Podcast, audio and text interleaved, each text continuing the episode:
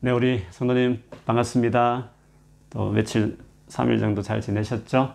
오늘 또 주께서 우리 안에 놀라운 은혜를 주실 줄 믿습니다. 그리고 기대하는 마음으로 같이 어, 말씀 보고 또 기도하는 시간이 되었으면 좋겠습니다. 오늘 같이 볼 말씀은요, 어, 창세기 3장입니다. 3장 16절 한 절 말씀만 보겠습니다. 창세기 3장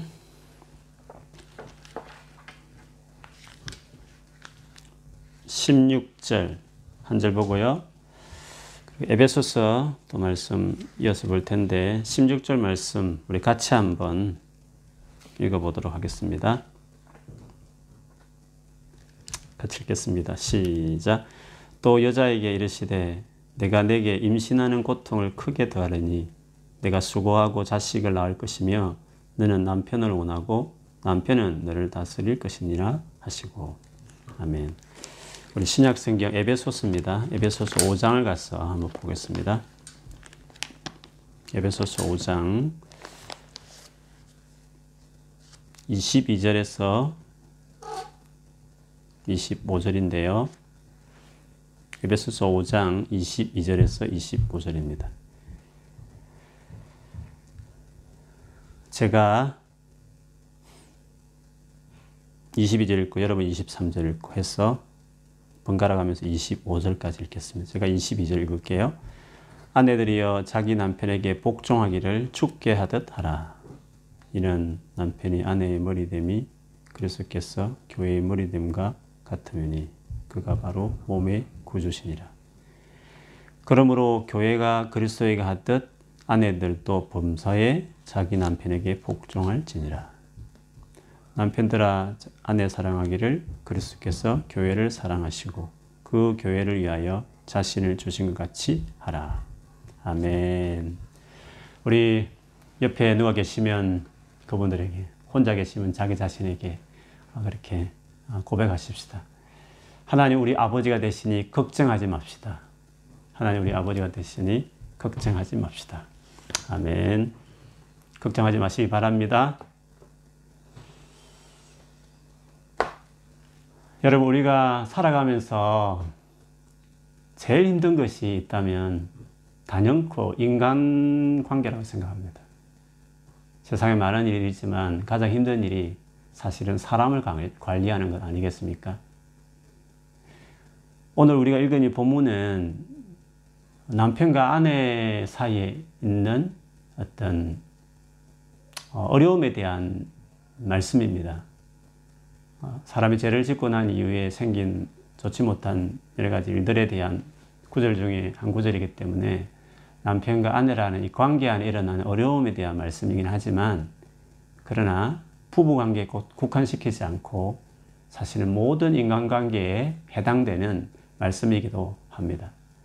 그래서 예수 그리스도와 부부 관계에 는 타이틀을 달았지만 그러나 사실은 예수 그리스도와 우리의 모든 인간관계가 어떤 관계가 있는가 예수 그리스도는 우리 인간관계의 이 부분에 대해서 어떤 어, 일들을 우리에게 주셨나, 은혜를 주셨나 하는 것을 오늘 말씀을 통해서 좀 보고 싶습니다. 여러분, 부부 관계는 인간 관계의 출발과 같습니다. 왜냐하면 하나님이 최초로 만든 인간관계, 최초로 처음 시작된 인간관계는 부부였습니다. 그래서 오늘 이 부부관계에 일어난 일이지만 이것은 사실은 모든 인간관계에 적용될 수 있는 말씀이기도 하죠. 창세기 3장은 우리가 잘 알듯이 여러분, 어, 로마서 5장 12절에 바울이 고백한 대로 죄가 한 사람의 범죄로 말미암아 세상에 들어왔다 그랬습니다. 그래서 죄가 없던 세상에 없던 그 죄가 들어오게 된 어, 사건이 어, 창세기 3장에 있습니다. 죄가 들어온 이후에 어떤 많은 불행들이 생겼나 하는 것이 그 장에 많이 기록되어 있는데요. 오늘은 그 중에서 인간관계와 관련된 이 부분을 특별히 좀 맞추어서 살펴보려고 합니다. 인간관계에 관계된 어려움이 뭔가 하는 것을 오늘 읽었던 3장 16절만 보면요. 여자에게 한 말이지만 그 뒤에 보면 어, 하나님께서 여자에게 하셨던 네가 죄를 지은 이후에 죄가 세상에 들어온 이후에 너는 남편을 사모하나 남편은 너를 다스릴 것이다 이런 말씀을 하셨습니다. 그냥 언뜻 듣기에는 그냥 좋은 말 같이 보입니다. 왜냐하면 남편을 사모하고 남편은 그렇지 하고 다스리고 뭔가 어, 뭐 질서 있는 가정의 모습 같고 그렇지 않습니까? 그런데 여기서 말하는 사모한다 혹은 다스린다 이 의미가 어떤 의미인가 하는 것을 좀 이해하려면 바로 그 다음 장에 소위 말하는 가인과 아벨이 서로 어, 이렇게 싸우고 다투는 장면이 있지 않습니까? 그때 그 형, 아담의 첫 아들 형 가인이 아벨에 대해서 되게 어, 분한 마음이 있었는데 그래서 나중에 동생을 죽이지 않습니까? 그런 최초의 살인이 있기 전에 하나님이 가인을 먼저 만나셔요. 만나서 가인에게 한 말 중에 이런 말이 있습니다. 창세기 4장 7절에 보면요. 가인아 네가 만일에 선을 행하면 어찌 낯을 들지 못하겠느냐. 선을 행하지 아니하면 죄가 마치 사자처럼 엎드려 있는 어, 먹이감을 덮칠 그 사자처럼 죄가 문에 엎드려져 있느니라. 죄가 너를 원하나 너는 죄를 다스릴지니라. 여기서 죄가 죄는 너를 원하나 너는 죄를 다스릴지나 이 원한다 다스린다 이 말이 원어상 원어상 똑같은 단어입니다. 자 그렇게 보면 여기서 말하는 죄와 가인 사이가 뭐 서로 사이가 좋구나 서로를 사랑하거나 서로를 위하는 뭐 그런 식의 원함과 다스림이 아니지 않겠습니까? 치열한 싸움과 같은 것을 이야기하는 것이겠죠. 그렇게 그 의미를 가지고 다시 우리 읽었던 3장으로 와서 여자에게 너는 남편을 원하나 할 때가 원한다는 말과 사모하나 하는 말과 남편은 너를 다스린다는 말은 마치 죄와 가인의 관계처럼 이 관계 자체가 거만한 갈등과 서로를 뭔가 죄압하려고 하는 그런 어떤 마음이 우리 안에 생겼다 하는 것을 이야기하는 것입니다. 우리가 그 앞장만 봐도, 이 장만 봐도 너는 내 뼈 중에 뼈요, 살 중에 살이라 하면서 완전히 하나를 이루었던, 연합했던, 그럴 수 없는 관계였던 그 아담과 하와가 범죄한 이후에 죄가 들어온 이후로 이제 와서는 전혀 그럴 수 없는 서로 이렇게 어, 제압하려고 하는 서로 막 찐누르려 하는 이런 관계로 바뀌어졌다라고 말하고 있습니다. 여기서 보듯이 죄가 들어온 이후로 우리 인간 관계 안에 많은 어떤 아픔과 상처가 있을 수 있는 여지가 생겼다는 것을 오늘 창세기에서 이야기하고 있습니다. 그래서 여러분 근현대사에 들어오면서 가장 전 세계에 영향을 미친 사상이나 운동을 예를 들어 한다면 공산주의와 페미니즘을 이야기할 수 있습니다. 그런데 이 두 사상과 운동의 사실 출발과 근원을 보면 남녀의 어떤 불평등, 특별히 가족이라는 이 제도 안에 있는 남편과 아내 사이에 일어나는 이런 갈등 구조, 도무지 해결할 수 없게 보여지는 이 갈등 구조에 대한 문제 제기로 사실 출발합니다. 그래서 그 전제 자체가 가족 이 제도에 대해서 부정적입니다. 그래서 심지어 가족을 해체하는 것이 진정한 해방과 자유를 준다는 전제를 갖죠. 그래서 공산주의를 이념적으로 실천했던 과거의 나라들을 보면 가정에서 생명을 낳고 키우고 양육하는 데 목적이지 않고 타가소로의 국가가 어떤 정확한 사상을 가지고 아이를 제대로 키우겠다는 국가 중심으로 아이를 양육하는 식으로 그들이 시범을 했던 이유는 바로 그 마르크스가 전제했던 가정 안에 있는 이 남녀 간의 이 불평등에 대한 문제의 발단이 돼서 시작했던 거죠. 페미니즘도 사실 그렇습니다.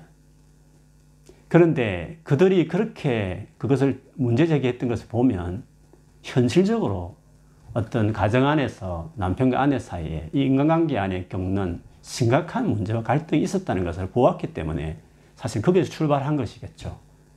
그런데 그런 갈등이 어떻게 생겼다고요? 그냥 어떻게 하다 보니까 생겼고, 그 제도만 바꾸면 그 문제가 해결될 수 있을까요?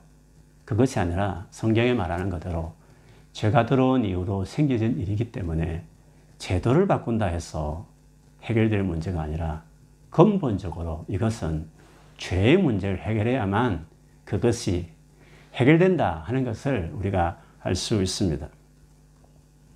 그래서 죄가 들어온 이후로 우리의 마음 자체가 완전히 부패하고 타락했기 때문에 결국 이 마음을 가진 우리가 관계 안에 절대로 이렇게 잘하는, 잘해주는 사랑과 연합을 나아갈 수 있는 그런 상황이 될 수 없는 거죠. 그래서 예수께서도 우리 마음 안에 문제가 있다는 것을 마가복음 7장 20절, 23절에 어, 언급했습니다. 예전에도 한번 읽어드렸겠지만 다시 제가 언급하면 이렇습니다.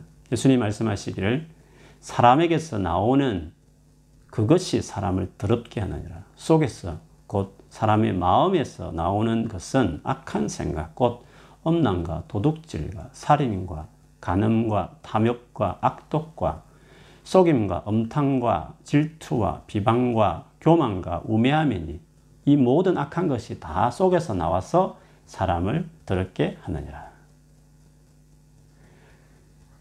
이 타락한 마음, 마음 자체가 이러는데 뭐 제도를 바꾼다고 해서 그게 달라지겠습니까? 이 타락한 마음의 내적인 상태를 보면 하나님 되고자 함, 처음에 아담과 하와의 선악과 먹을 때 마음 하나님 되고자 함, 그걸 조금 달리 말하면 내가 하나님이다 이 말은 내가 삶의 주인이다. 내 중심으로 산다. 어, 나만을 위해 산다라는 자기 중심적인 태도, 자기만을 주장하는 그런 태도, 이런 것들이 죄의 어떤 내면적인 특징입니다.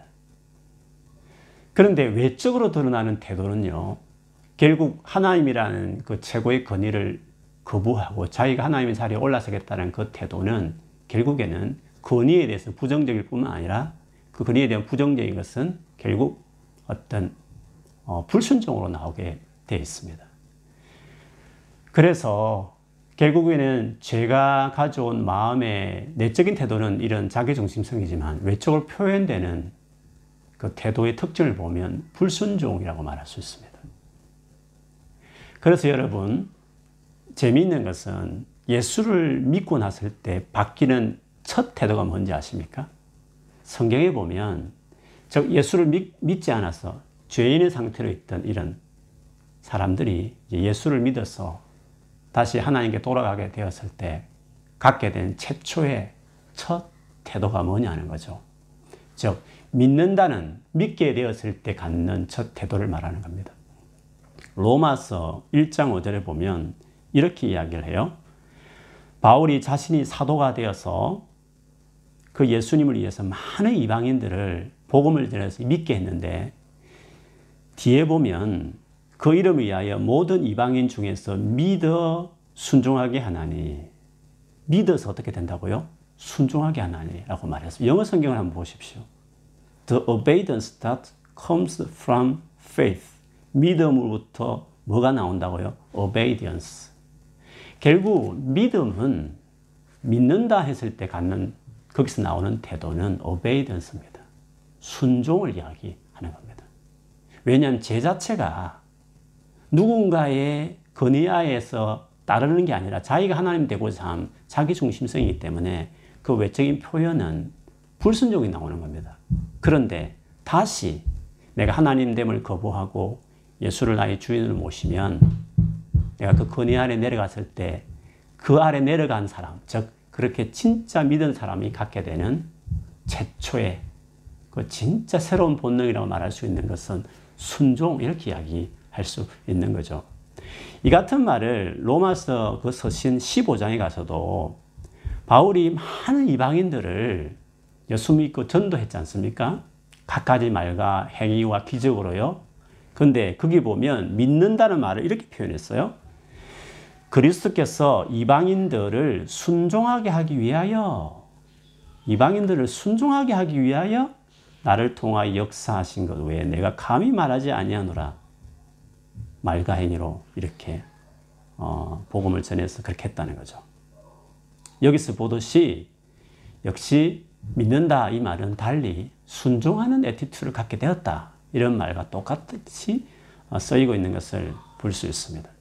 그러면 왜 예수를 믿으면 순종하는 사람, 순종하는 태도를 보이게 될까요? 그것은 우리가 순종하지 못하게 된 이유, 그것이 예수 믿은 이유로 해결됐기 때문에 그렇습니다. 여러분, 우리가 예수 믿은 이후에 어떤 일이 일어나기에 순종하는 사람이 될까요? 앞에 서도에 말한 것처럼 결국 우리 마음이 문제가 생기고 타락했기 때문에 불순종하는 어, 모습으로 나간다 했지 않습니까? 예수를 믿으면 예수께서 우리의 죄를 용서할 뿐만 아니라 우리의 마음까지도 바꾼다고 말하고 있는 것입니다. 구약에 이미 그것을 말씀하셨죠. 에스겔 36장 26절에 보면 새 영, 이 영은 성령을 말하지 않습니다. 여기 말하는 영은 성령을 말하지 않습니다. 우리의 영을 말합니다. 우리에게 새로운 영을 주겠다. 너희 속에 두고 새 마음을 이 마음은 누구 마음입니까? 역시 우리의 마음입니다. 우리의 마음을 새로운 마음을 너희에게 주되 너 육신에서 굳은 마음을 제거하고 부드러운, 부드러운 마음을 줄 것이며 이처럼 우리의 내면을 바꾸기 때문에 그래서 순종하는 일이 가능하게 되는 것입니다. 우리가 불순종하는 이유에는 이런 마음이 병들어 있는 것도 있지만 문제가 있는 것도 있지만 사실은 순종할 수 있는 능력이 없는 그들을 행할 만한 어떤 능력이 결핍되어 있는 문제도 있습니다. 그래서 예수님께서도 십자가 지기 전날 밤에 게세마의 동산에서 제자들에게 기도하라 하면서 이유가 뭐겠습니까? 너희가 시험에 들지 않도록 깨어 기도하라. 이유가 뭐라고요? 너희가 원하지만 원하는 마음도 있지만 육신이 약하도다.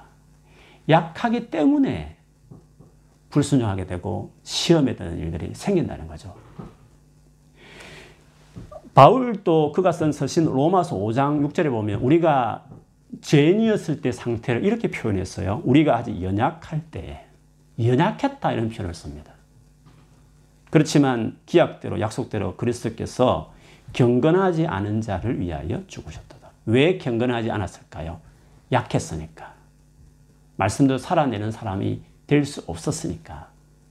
그런 능력이 없었기 때문에 연약함으로 경건하지 않았던 거죠. 두 개는 같이 연결되는 어떤 원인과 결과와 같은 것입니다. 그런데 그리스도께서 그런 우리를 위해서 죽으셨도다 했다는 것입니다.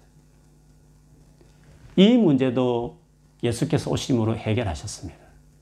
그래서 조금 전 읽었던 에스겔 36장 26절 바로 그 다음 27절에 보면 26절은 우리 자신을 바꾸겠다는 말이었지만 27절은 이렇게 말합니다. 내 영을 너희 속에 두어. 내 영이 누구겠습니까? 하나님 하신 말씀, 하나님이 영이지 않습니까? 그러면 성령을 말하겠죠. 성령을 너희 속에 두어 너희로 내 율례를 행하게 하리니 너희가 내 규례를 지켜 행할지라. 어떻게 행하는 것이 지켜 행하는 것이 가능하게 되었습니까?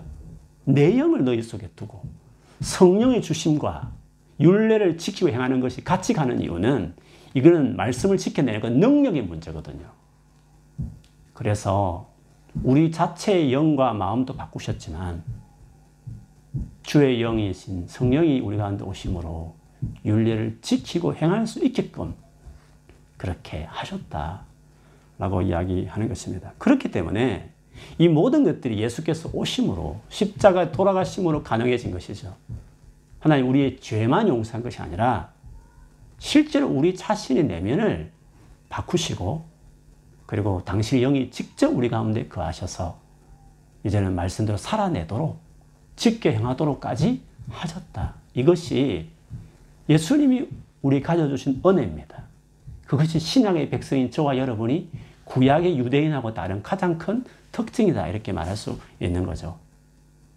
그렇기 때문에 신학시대 예수를 믿는 에베소 교회를 위해서 쓴 서신 에베소서에 보면 우리가 두 번째 읽었던 그 본문 구절에 어떻게 말하고 있습니까? 그 구절에 의하면 3장 16절 말씀과 완전히 반대되는 말을 합니다. 거기 보면 아내들에게 뭐라고 말했습니까? 자기 남편에게 복종하기를 죽게 하듯 하라. 24절에는 범사에 everything, in everything, 모든 것에 있어서 남편에게 복종하라고 이야기했습니다. 남편들에게 어떻게 했습니까? 25절에 보면 남편들은 아내 사랑하기를 그리스도께서 교회를 사랑하시고 그 교회를 위하여 자신을 주신같이 하라 라고 했습니다. 3장과 완전히 반대입니다. 어떻게 이것들이 가능했습니까? 왜 3장의 말씀하고 에베소서 말씀이 달라졌을까요? 그 이유를 사실은 이 5장 22절부터 우리가 읽었는데 5장 22절 바로 앞에 21절에 그게 나옵니다. 이 명령을 하기 전에 먼저 이 말씀이 있었다는 거죠. 21절은 이렇습니다. 그리스도를 경외함으로 피차 복종하라. 그리스도를 경외함을 먼저 말합니다. 예수 그리스도를 경외함. 즉 예수 그리스도를 경외하는 예수님과의 그 관계성 안에 이렇게 서로 서로 복종하는 남편과 아내의 이런 사랑과 헌신과 희생이 그래서 하나가 되는 일들이 가능하게 되었다라고 이야기하는 겁니다. 그래서 예수 그리스도 인하여 도무지 서로 하나 될 수 없었던 인간관계가 이제는 하나 되게 되었기 때문에 그래서 각각 남편과 아내들에게 이 놀라운 말씀을 하시기 전에 먼저 그리스도를 경외하는 것, 그것들을 먼저 앞세운 이유가 여기에 있었던 것이었습니다. 아내에게는 순종을 말하고 남편에게는 사랑을 말했습니다. 근데 여러분, 이 사랑과 순종의 관계가 참 놀라운 밀접한 관계가 있습니다. 여러분 생각에는 순종하라는 아내의 이 명령과 사랑하라고 하는 남편의 명령 중에 어느 것이 더 어려울 것 같습니까? 어느 명령이 더 어려울 것 같습니까? 순종에 있어서는 교회가 그리스도에게 하는 행위라고 말했고, 사랑은 그리스도께서 교회에게 하는 행위라고 말했습니다. 그러면 누구 행위가 더 높을까요? 당연히 그리스도의 행위가 더 높겠죠. 크겠죠. 그런 점에서 사실은 남편에게 명한 사랑이 아내에게 명한 복종과 순종보다 훨씬 더 더 큰 헌신을 요구하는 명령이었다 걸 볼 수 있습니다. 그래서 사랑한다는 것이 훨씬 더 어렵다는 것을 어, 우리가 알 수 있습니다.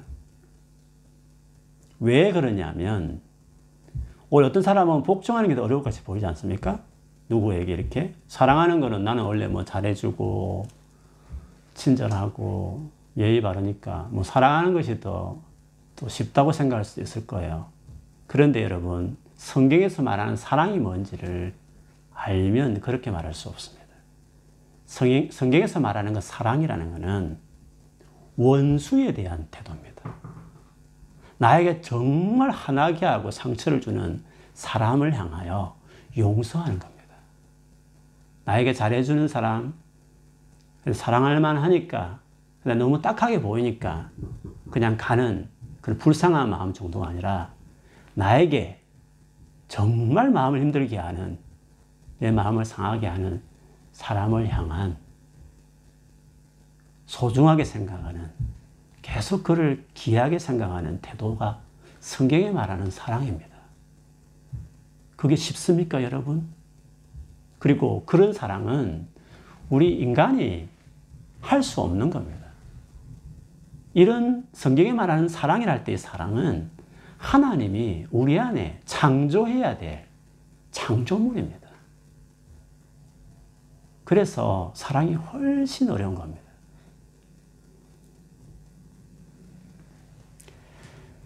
오늘 여러분 GT 아침 그 본문 성경 본문이 뭐였죠? 하시는 분들 GT 가지고 계신 분들 오늘 그 본문의 말씀이 뭐였습니까?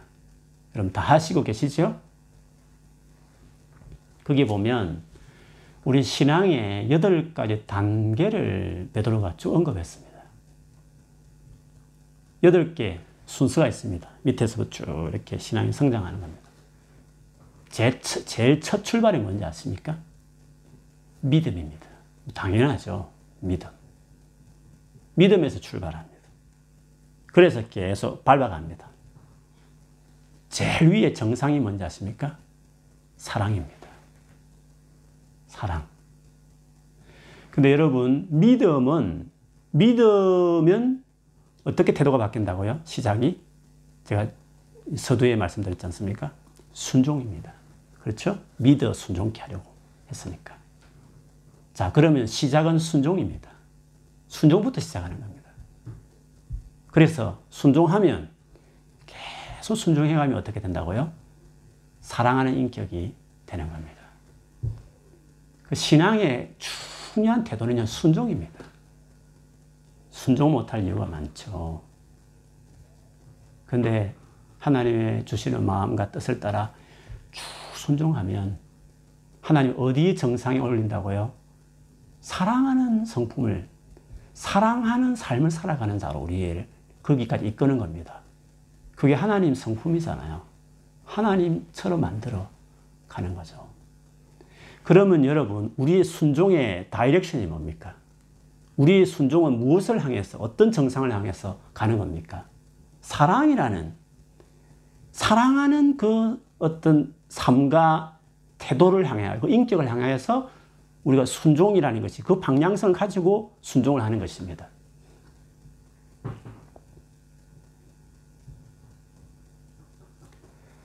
베드로전서 1장 22절에 보면 이런 말씀이 있습니다.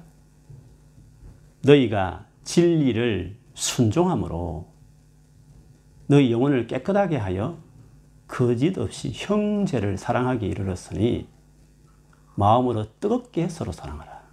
보세요. 진리를 순종함으로 시작하는 겁니다. 하면 할수록 어떻게 된다고요? 영혼이 깨끗해지는 겁니다. 하나님 우리를 마음을 마음을 바꿔가는 겁니다. 계속 순종하면 그럼 어떻게 된다고 형제 사랑하는 데 가는 겁니다. 정말 뜨겁게 사랑하는 사람으로 우리를 바꿔간다. 그 순종에서 보세요. 사랑으로 가지 않습니까? 그러면 우리가 진리를 순종해야 되는데 여러분 우리가 순종해야 될 진리 우리가 순종해야 될 그 진리의 말씀 중에 뭐가 제일 중요할까요? 이 진리의 순종이 목표로 삼고 있는 사랑하라는 그 말씀입니다. 물론 지금은 어렵죠. 그러나 사실은 모든 진리의 순종의 내면은 사랑과 관련되어 있습니다. 그래서 우리 모든 계명을 한마디 말하면 사랑이라고 이웃 사랑이라고 이야기하지 않습니까?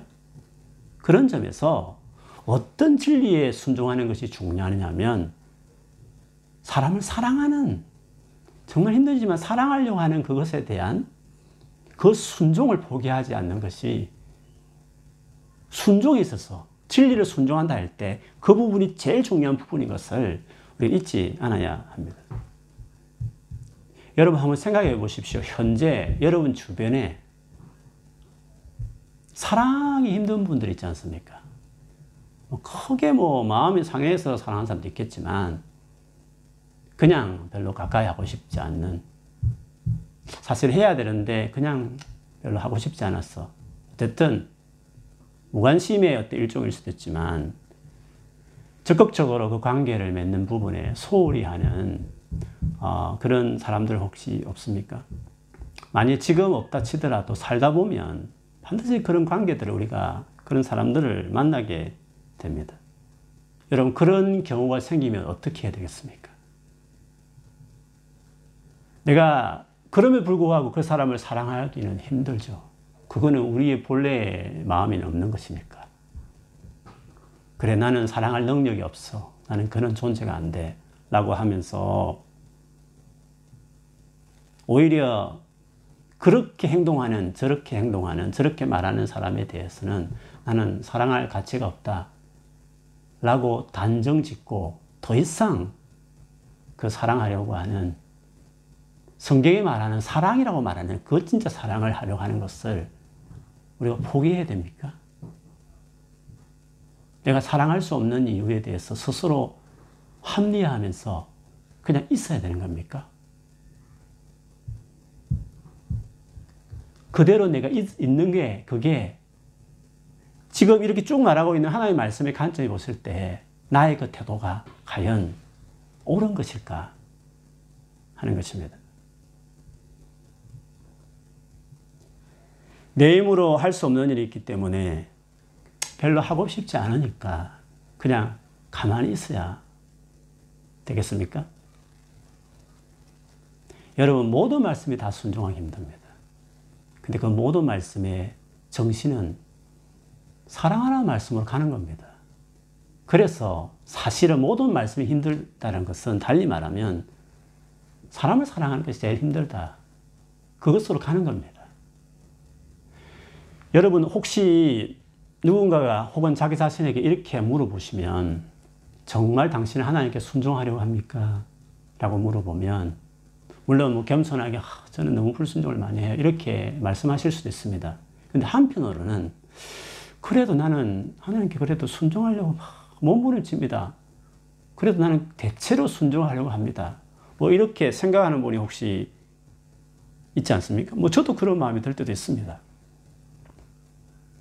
그런데 여러분, 순종 이렇게 말하면 뭐 예를 들면 하나님이 원하시는 봉사라든지 뭐 기뻐하시는 일, 이런 거 사역이라든지 나름대로 뭐 크게 잘못하지 않고 뭐 기도도 하고 말씀 보고 이렇게 하는 거니까 뭐 그런 대로 또 성실하게 살려고 하고 이렇게 해서 순종하려고 한다 이렇게 생각할 수도 있습니다. 그런데 여러분 질문을 이렇게 바꿔 보십시다. 만일에 여러분의 세련들 하는 가운데 정말 별로 마음에 들지 않고 때로는 셀 안에서 내 마음을 힘들게 한다 해서 그래서 셀 모임에 가기 싫다. 혹은 셀 모임에 가는 것을 꺼려 한다. 나 셀을 가는 걸 그렇게 내가 별로 중요하지 않다. 여러분 그렇게 생각해 본 적 없었습니까? 다르게 말하면 사랑하지 않겠다. 같은 것입니다. 만일에 우리 가운데 이런 마음들 없느냐는 것입니다. 만일에 나를 힘들게 하는 혹은 뭐 그렇게 관심 없는 사람들, 그렇지만 내게 묶어준 중요한 관계들을 불구하고 그것에 대해서 진지한 관계를 갖기를 회복하려고 노력하지 않는다. 노력하십니까? 그 말은 사랑하려고 하느냐의 질문 같습니다. 만일에 그렇지 않으냐 하신다면 우리는 불순종하는 겁니다. 그리고 가장 큰 불순종을 순종하려고 하는 것들을 내가 지금 중간에 포기하는 겁니다. 멈추는 겁니다. 그리고 다른 거 열심히 한다는 거죠. 아, 여러 가지. 왜냐면 나는 아직도 내가, 그래도 나에게는 내가 좋아하는 내 마음에 드는 사람 주변에 많고, 뭐 그런 데 지낼 수 있는 여러 가지 뭐 관계들이나 자리들이 있으니까 내가 지금 불순종하고 있다. 제일 중요한 걸 하고 있지 않다는 사실들을 우리가 모를 때가 있다는 것입니다. 여러분, 이 불순종이 영적 침체와 그리고 영적으로 다운시키는 어, 원인이 된다는 것들을 우리가 알아야 합니다. 왜냐하면 우리가 이 말씀에 순종하지 않으면 성령을 건심케 하는 겁니다. 성령을 건심케 한다는 그 에베소스 말씀을 전후를 보세요. 관계 부분입니다. 여러분 성령이 우리 가운데 막 역사하셔서 평생에 역사하셔서 만들고 싶은 첫 인격이 뭡니까? 즉 성령의 열매가 뭡니까? 사랑입니다. 그렇지 않습니까? 예수님이 우리에게 유일하게 새로운 계명이라 주신 계명이 뭡니까? 내가 너희를 사랑한 것처럼 서로 사랑하는 말씀이셨습니다. 아무리 열심히 봉사하고 아무리 뭐 활동을 말하고 뭔가를 뭐 주님의 나라를 뜻을 위해서 많은 일을 한다 하더라도 내게 중요한 사람을 사랑하는 부분에 대해서 지금 계속 내게 마음의 부담을 주는 너 그 모임에 가야 된다. 그리고 그 관계를 네가 포기하지 말아야 된다. 네가 자존심이 있고 그냥 뭐 그거 없어도 편하게 살 수 있지만 그래도 네가 그 관계와 사람에 대해서 너 그대로 가만히 있으면 안 된다. 그게 순종인가 불순종이 제일 중요하게 내가 너에게 보고 있는 거다. 네가 지금 예배 회복이며 영적으로 다운된다고 말하는 모든 이유는 그것에 네가 순종하지 않기 때문에 그치고 있는 것이다. 순종과 순종과 불순종에 대해서 말할 때 그것을 가장 중요하게 네가 생각해야 된다. 그거를 우리가 반드시 명심해야 됩니다.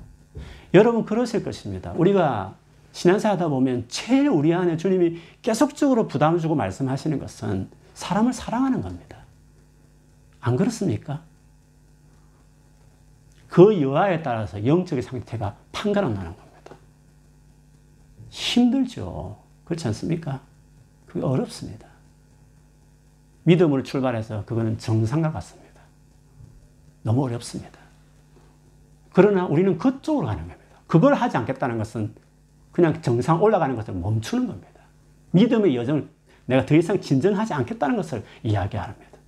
그렇게 하면서 수많은 활동을 하는데 무슨 소용이 있겠습니까?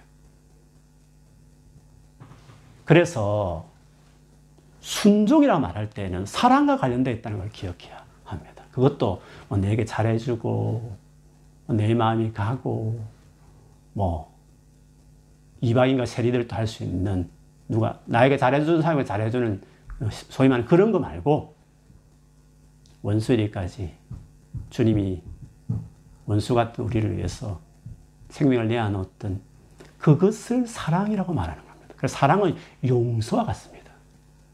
사랑은 상처받을 때 하는 행동을 말하는 겁니다. 그것을, 그것을 향한 순종인 겁니다. 그 부분을 순종이라 말하는 겁니다. 순종하겠다라는 것은 그것을 포기하지 않겠다 그 뜻입니다.